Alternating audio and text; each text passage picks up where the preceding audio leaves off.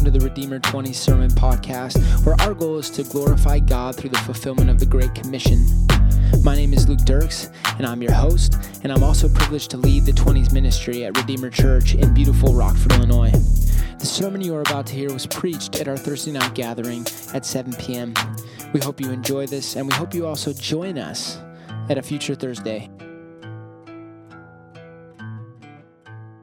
Thank you for being with us tonight. tonight. We are going to look into the life, ministry, and legacy of one of the greatest men in the Bible. I'm talking about John the Baptist. So, why don't we pray and get our hearts ready for what's about to come down? Lord, thank you so much for your glory. Lord, you revealed your glory, Lord, through Adam, through Noah, Lord, through Abraham, Lord, through Elijah, Moses, Lord, and, and on and on. Lord, through all the Old Testament prophets, Lord, and then come to John the Baptist. What a special person that you've revealed your glory through. Lord, who gets to point to the full revelation of you in Jesus Christ. Lord, we thank you for all the faithful men who have lived, who have faithfully taught through the Bible, Lord. It has stood the test of time, and we can trust it and believe it. Lord, so thank you so much for your goodness. We pray that you would bless tonight. Holy Spirit, would you come and enlighten us? Be close to us. Show us what we cannot see. Teach us what we do not know. Lord, that we may see you and our lives may be changed. In your name we pray. Amen. All right, as you know, we are going through the Gospel of John, so you can get ready to go there. However, we're going to start in Luke 1 because in Luke is one of the best locations to find out about the beginning of John the Baptist. And usually it's around Christmas time that you read this section. And you know the story. His John, John the Baptist's dad, his name was Zechariah. Zechariah was a priest, and this year he was chosen to enter the temple of the Lord and burn incense. Well, while he's there, Gabriel, an angel of the Lord, shows up and tells him he's going to be a grandpa daddy. And a, a, grandpa daddy is when you're old enough to be a grandpa, but you're going to have a baby of your own. and so, but because he's in this grandpa stage, he's doubting it. And so look at Luke 1 verse 18, and look what, look what happens here. And Zechariah said to the angel, How shall I know this? For I'm an old man, and my wife is advanced in years. And the angel answered him, I love this. I am Gabriel. I stand in the presence of God, and I was sent here to speak to you and bring you this good news. And behold, you will be silent and unable to speak until the day that these things take place because you did not believe my words, which will be fulfilled in their time. Oops. Probably shouldn't have doubted Angel Gabriel in the middle of giving incense in the Holy of Holies in the temple. But later on, Mary, who was carrying the miraculous conception of Jesus, she comes into the presence of Elizabeth and look at Luke 139. In those days, Mary arose and went with haste to the hill country, to the town in Judah. And she entered the house of Zechariah and greeted Elizabeth. And when Elizabeth heard the greeting of Mary, the baby leaped in her womb. And Elizabeth was filled with the Holy Spirit, and she exclaimed with a loud cry, Blessed are you among women, and blessed is the fruit of your womb. And why is this granted to me that the mother of my Lord should come to me? For behold, when the sound of your greeting came to my ears, the baby in my womb leaped for joy. And blessed is she who believed that there would be a fulfillment of what was spoken to her from the Lord. Wow. Elizabeth just got a whole lot of information that Mary didn't even tell her because she's carrying a prophet in her womb. That doesn't blow you away. I this is an amazing part of Scripture. This is the beginning of the life of John the Baptist. In Matthew 11 11, Jesus calls John the greatest man to ever be born of a woman. John is a fascinating character. He is the last Old Testament prophet, and he is the first New Testament preacher. He bridges the gap. And if you remember the word that had been spoken about a prophet, you know, or that it had been it'd been 430 years that there hadn't been a prophet in Israel. And so this was this was a very dark time.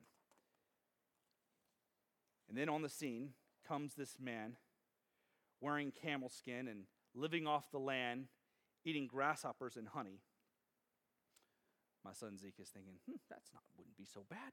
Hmm, make that happen. But John the Baptist, born to a prestigious family of a miraculous birth. And if you remember at his birth, remember what happened? Like John hadn't, or I'm sorry, Zechariah had been talking this whole time. And they're like, he goes through a circumcision eight days after his, his birth. And they're like, what should we name him? And Elizabeth is like, we're going to name him John. And they're like, oh, no, you can't, none of your relatives are named that. You can't, you can't name him John. Like, Zechariah, what, what should we name the child? And they're like, you know, motioning to him. And Zechariah said, bring me a tablet. And he took a tablet and he wrote John. And he says, His name shall be John. And it came out of his mouth at the same time. And everybody's like, Whoa. And then the phrase is, everybody wondered, what is going to become of this baby? Because special, miraculous things were happening around John the Baptist. And so, with that kind of birth, and with the prestigious place that Zechariah was in the temple, John would have elevated quickly in the temple system. He would have been respected, he would have had opportunities. But no, instead, he's out in the wilderness preaching, Repent, for the kingdom of heaven is at hand, which wasn't the most popular thing to preach in that day. So turn with me to John 1, and let's see what becomes of this miraculous baby and what makes him the greatest man to ever be born. We're going to look at three elements of the life and ministry of John so that you'll have an example to follow and be just as bold in the trying times that we live in.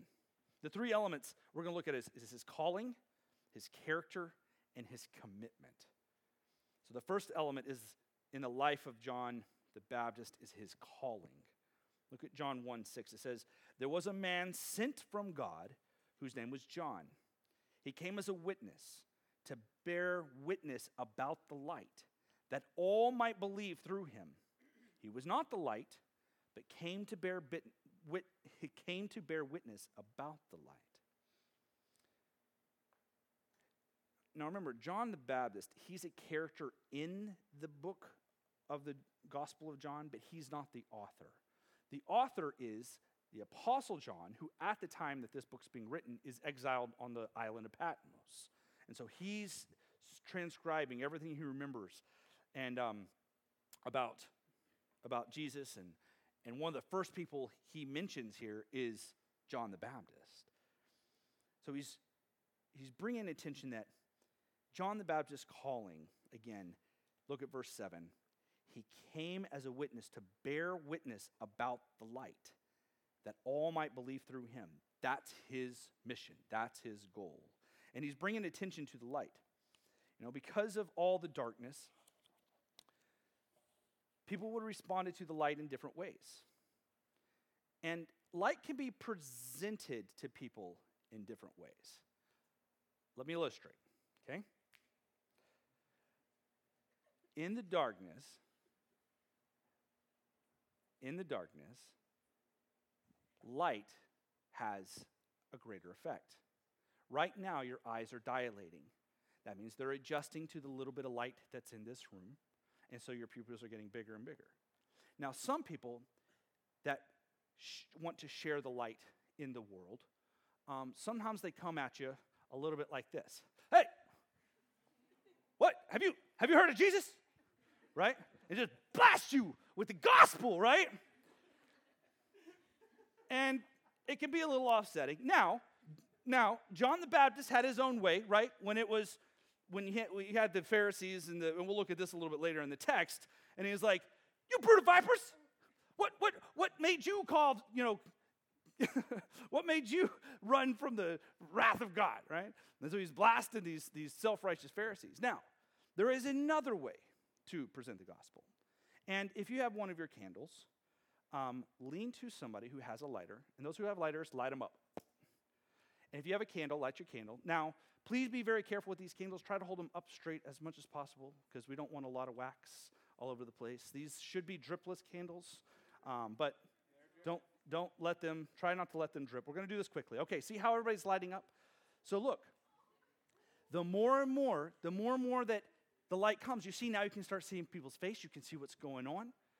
And so this this is an effective way to share the gospel. It's gentle, it's kind, it's built on friendships, right? And so as you as you are spreading the light, you're making a difference. Now, we live in a cancel culture. So now everybody who does not have a cancel, uh, have a candle, cancel the person that does. Reach, don't stand up, don't stand up or lean over. Just try to blow their candle out. Those who have the candle, try to keep it from happening. Come on, everybody. so, uh, we can turn the lights back on. So, John came to bear witness about the light.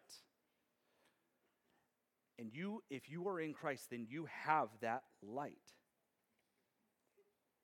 You know, if someone is seeking the truth, don't hit them with a flashlight, right?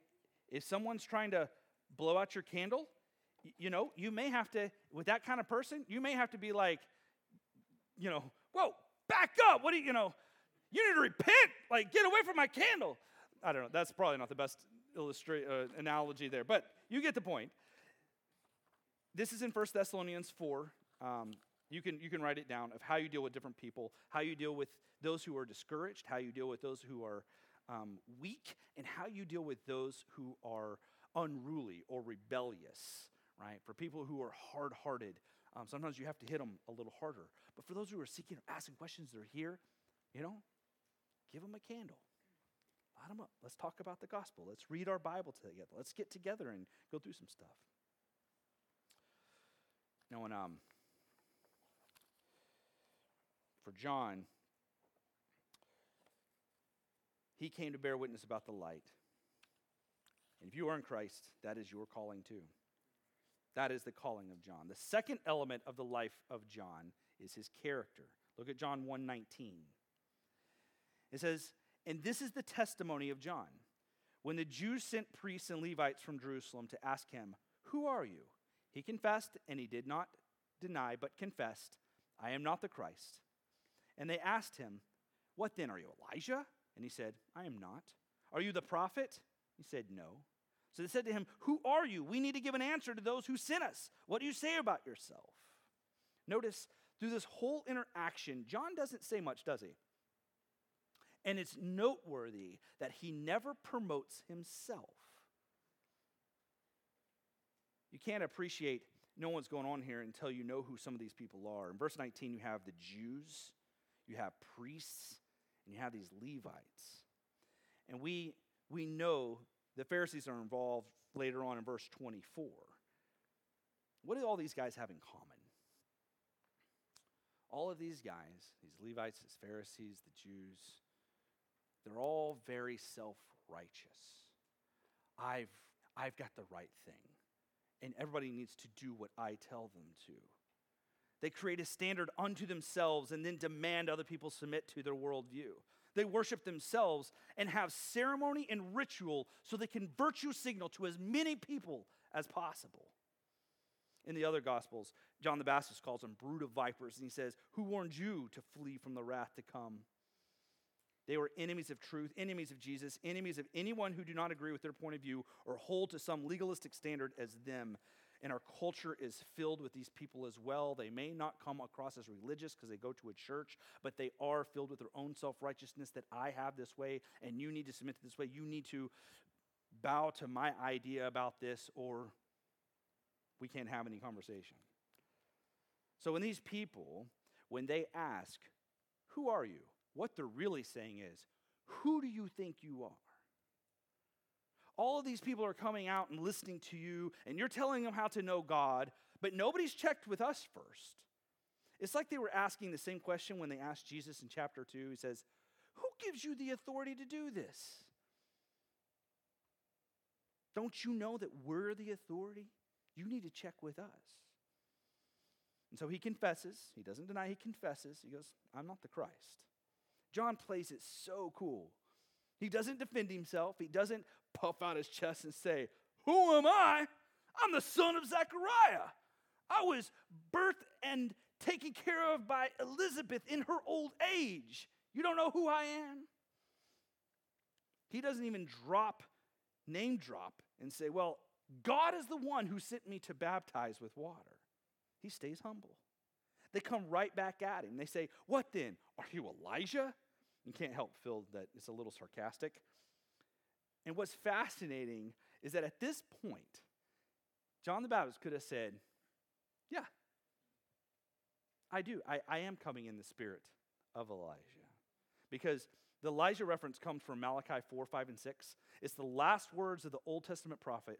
And he says, Behold, I am going to send you Elijah the prophet before the coming of the great and terrible day of the Lord. They knew Elijah will precede the Messiah's coming. But the reality is that John the Baptist did partly fulfill this role.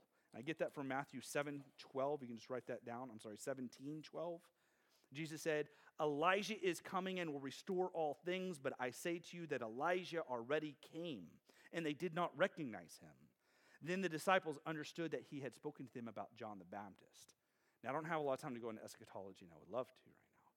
But Jesus, we know that people thought that the Messiah would come as a king and as a conquering king because all the Old Testament prophets talk all about the Messiah coming and reigning and conquering.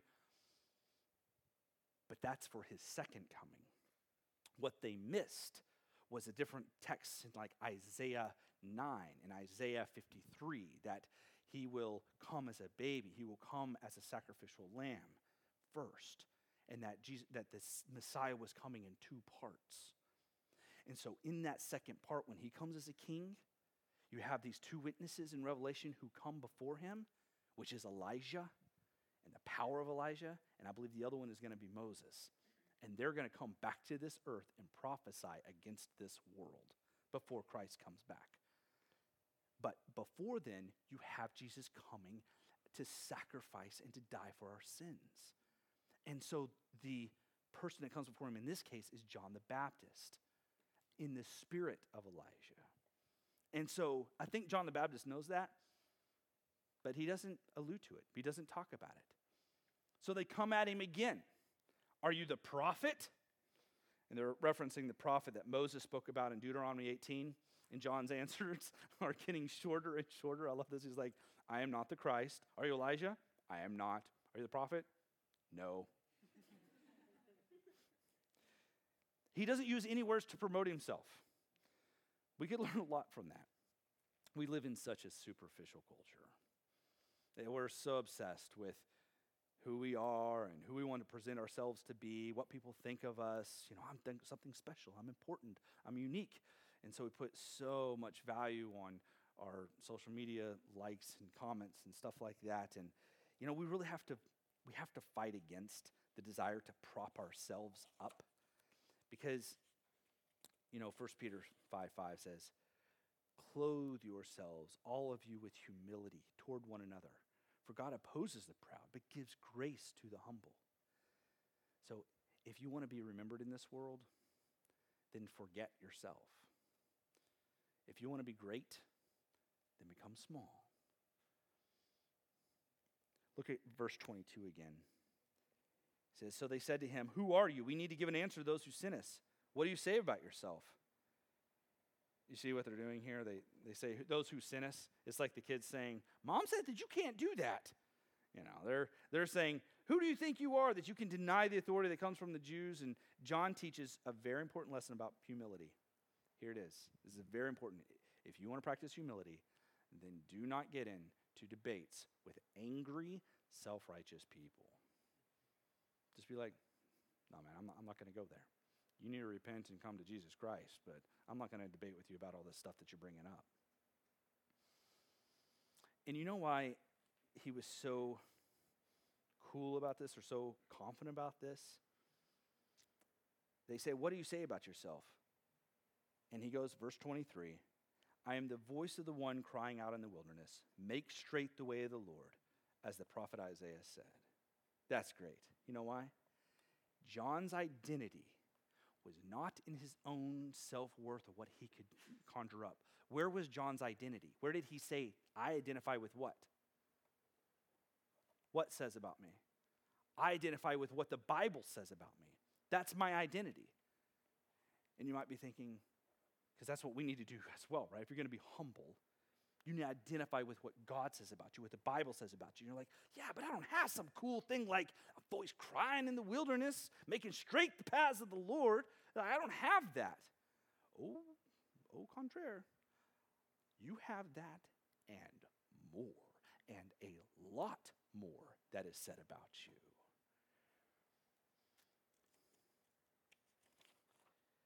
Listen to Luke 7 28. It says, Among those who are born of women, there is no one greater than John.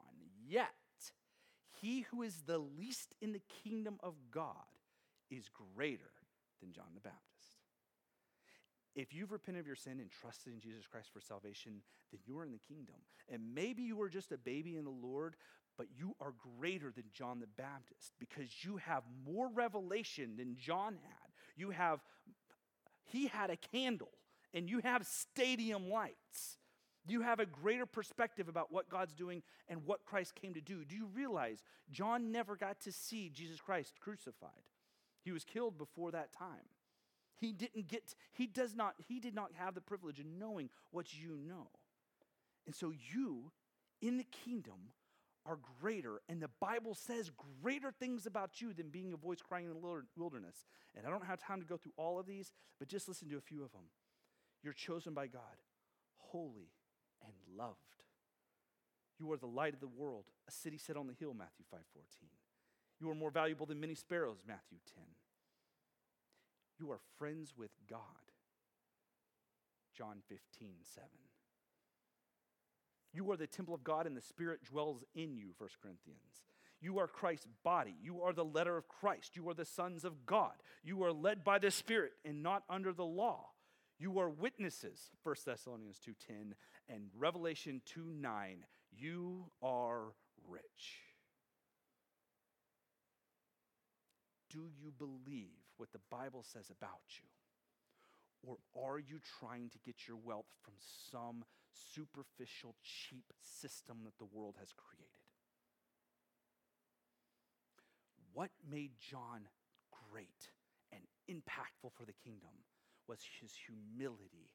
It wasn't about him, it was about what the word said about him and his goal to point to Christ.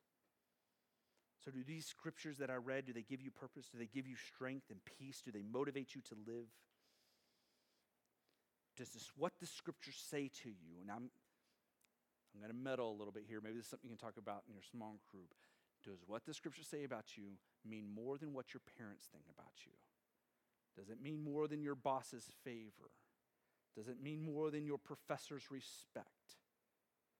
Does it mean more than your spouse or your hopeful spouse's love? John the Baptist drew his power and his peace from the purpose he received from scriptures. And so then after that, it didn't matter what people thought of him. He, he was he was freed up from ego through these horizontal relationships. He only cared about his vertical relationship in pleasing God.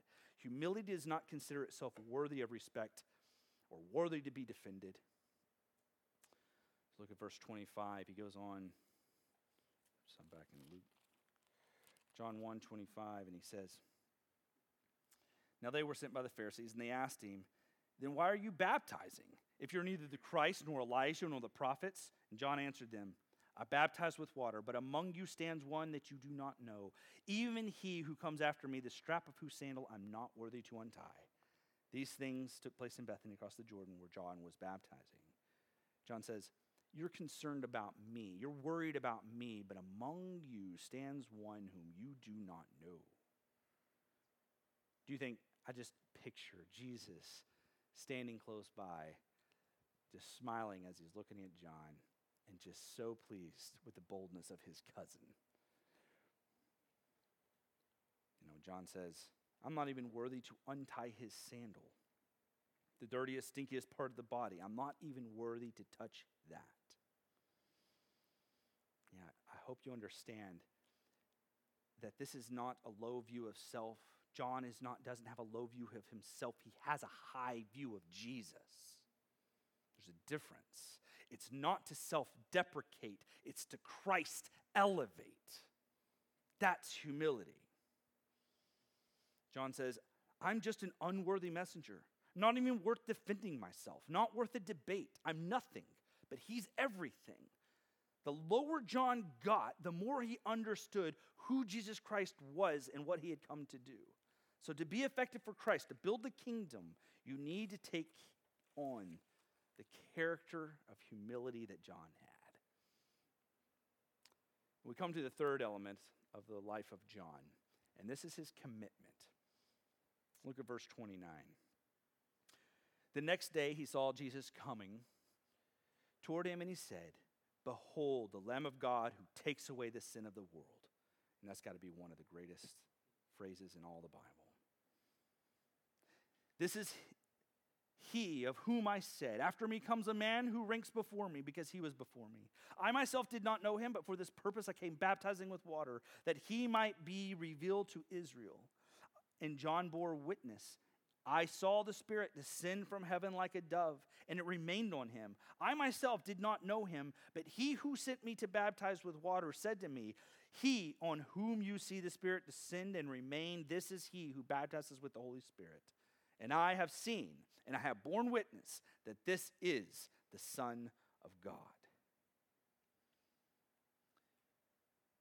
This is one of the most powerful moments in John the Baptist's life because he's saying he feels it coming to culmination that the Lamb of God is on the scene. And he's saying, That's him. That's the Lamb of God who takes away the sin of the world. You know, there's an exclamation point on the end of that if, if your Bible's written correctly. you have an exclamation point right before verse 30, and there should be. Um, it was Jesus dying on the cross was the greatest endeavor the world has ever known. Do you make a big deal about it? Is it a big deal in your own heart? Or is it easier to make a big deal about sports or politics? And when Darren Bailey becomes the new governor of Illinois, that is going to be a great day. But do I make a bigger deal about that? Or do I make a bigger deal about Jesus Christ?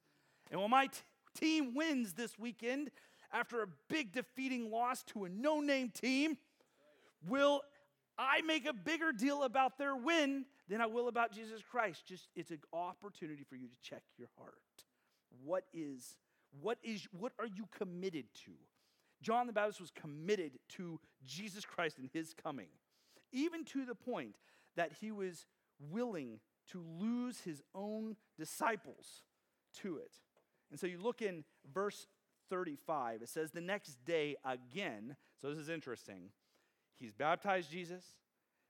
Then he saw Jesus come and he said, Behold the Lamb of God. And then the next day again, John was standing with two of his disciples, verse 35. And verse 36, he says, And he looked at Jesus as he walked by and said, Behold the Lamb of God. And the two disciples heard him say this, and they followed Jesus. John was so committed to the life of Jesus Christ that he was telling his own little congregation, his own followers, that's the one you need to follow. That's the one you need to go to. That's the only reason I'm here is to point you to him. Believer, That's the reason you were saved.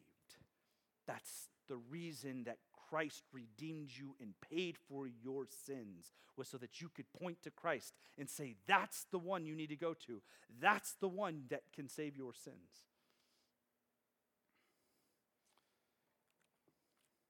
There's a lot to be said about his John the Baptist baptizing Jesus. There's a lot of neat stuff that happened there. I'll just say that all throughout the Old Testament, water is always referred to as judgment. You have the flood in Genesis 6 with Noah. Later on, you have in Genesis, you have the Exodus, and they, they cross the Red Sea. And you remember Pharaoh's heart was hardened, and so he chased after them. And as he was going across the Red Sea, it collapsed on them, and water killed them. Remember in Jonah that we got to preach through this last year? When Jonah was in the boat, and they, they're like, What have you done? Why have you sinned? And the storm's raging. They threw him over into the water, and the water did what? What happened to the storm when Jonah hit the water? It stopped. Jonah hitting the water appeased the wrath of God. And then the fish came and saved Jonah. And we have the great text that says, And just like the sign of Jonah and the fish saved him, you will be saved through the cross. Jesus came to appease the wrath of God. And so John is baptizing with water, showing that this is the wrath of God. And when Jesus Christ is baptized by John down into the water and he comes up and God speaks audibly and says, This is my beloved Son in whom I am pleased. In that moment, he's saying, My son is going to take the wrath for all the sins of the world because he's the only one worthy to be able to do that. He's the only one that I'm pleased with who has the righteousness to take that on. That's what's going on with the baptism. And so when John's like, I'm not, I, like, I'm not going to baptize you. Like, you should like baptize me. I, you know, we got this backwards here, Lord. And and Jesus says, No, it's it's to fulfill Scripture. This is important because he was setting up the symbolism of what would happen in his death.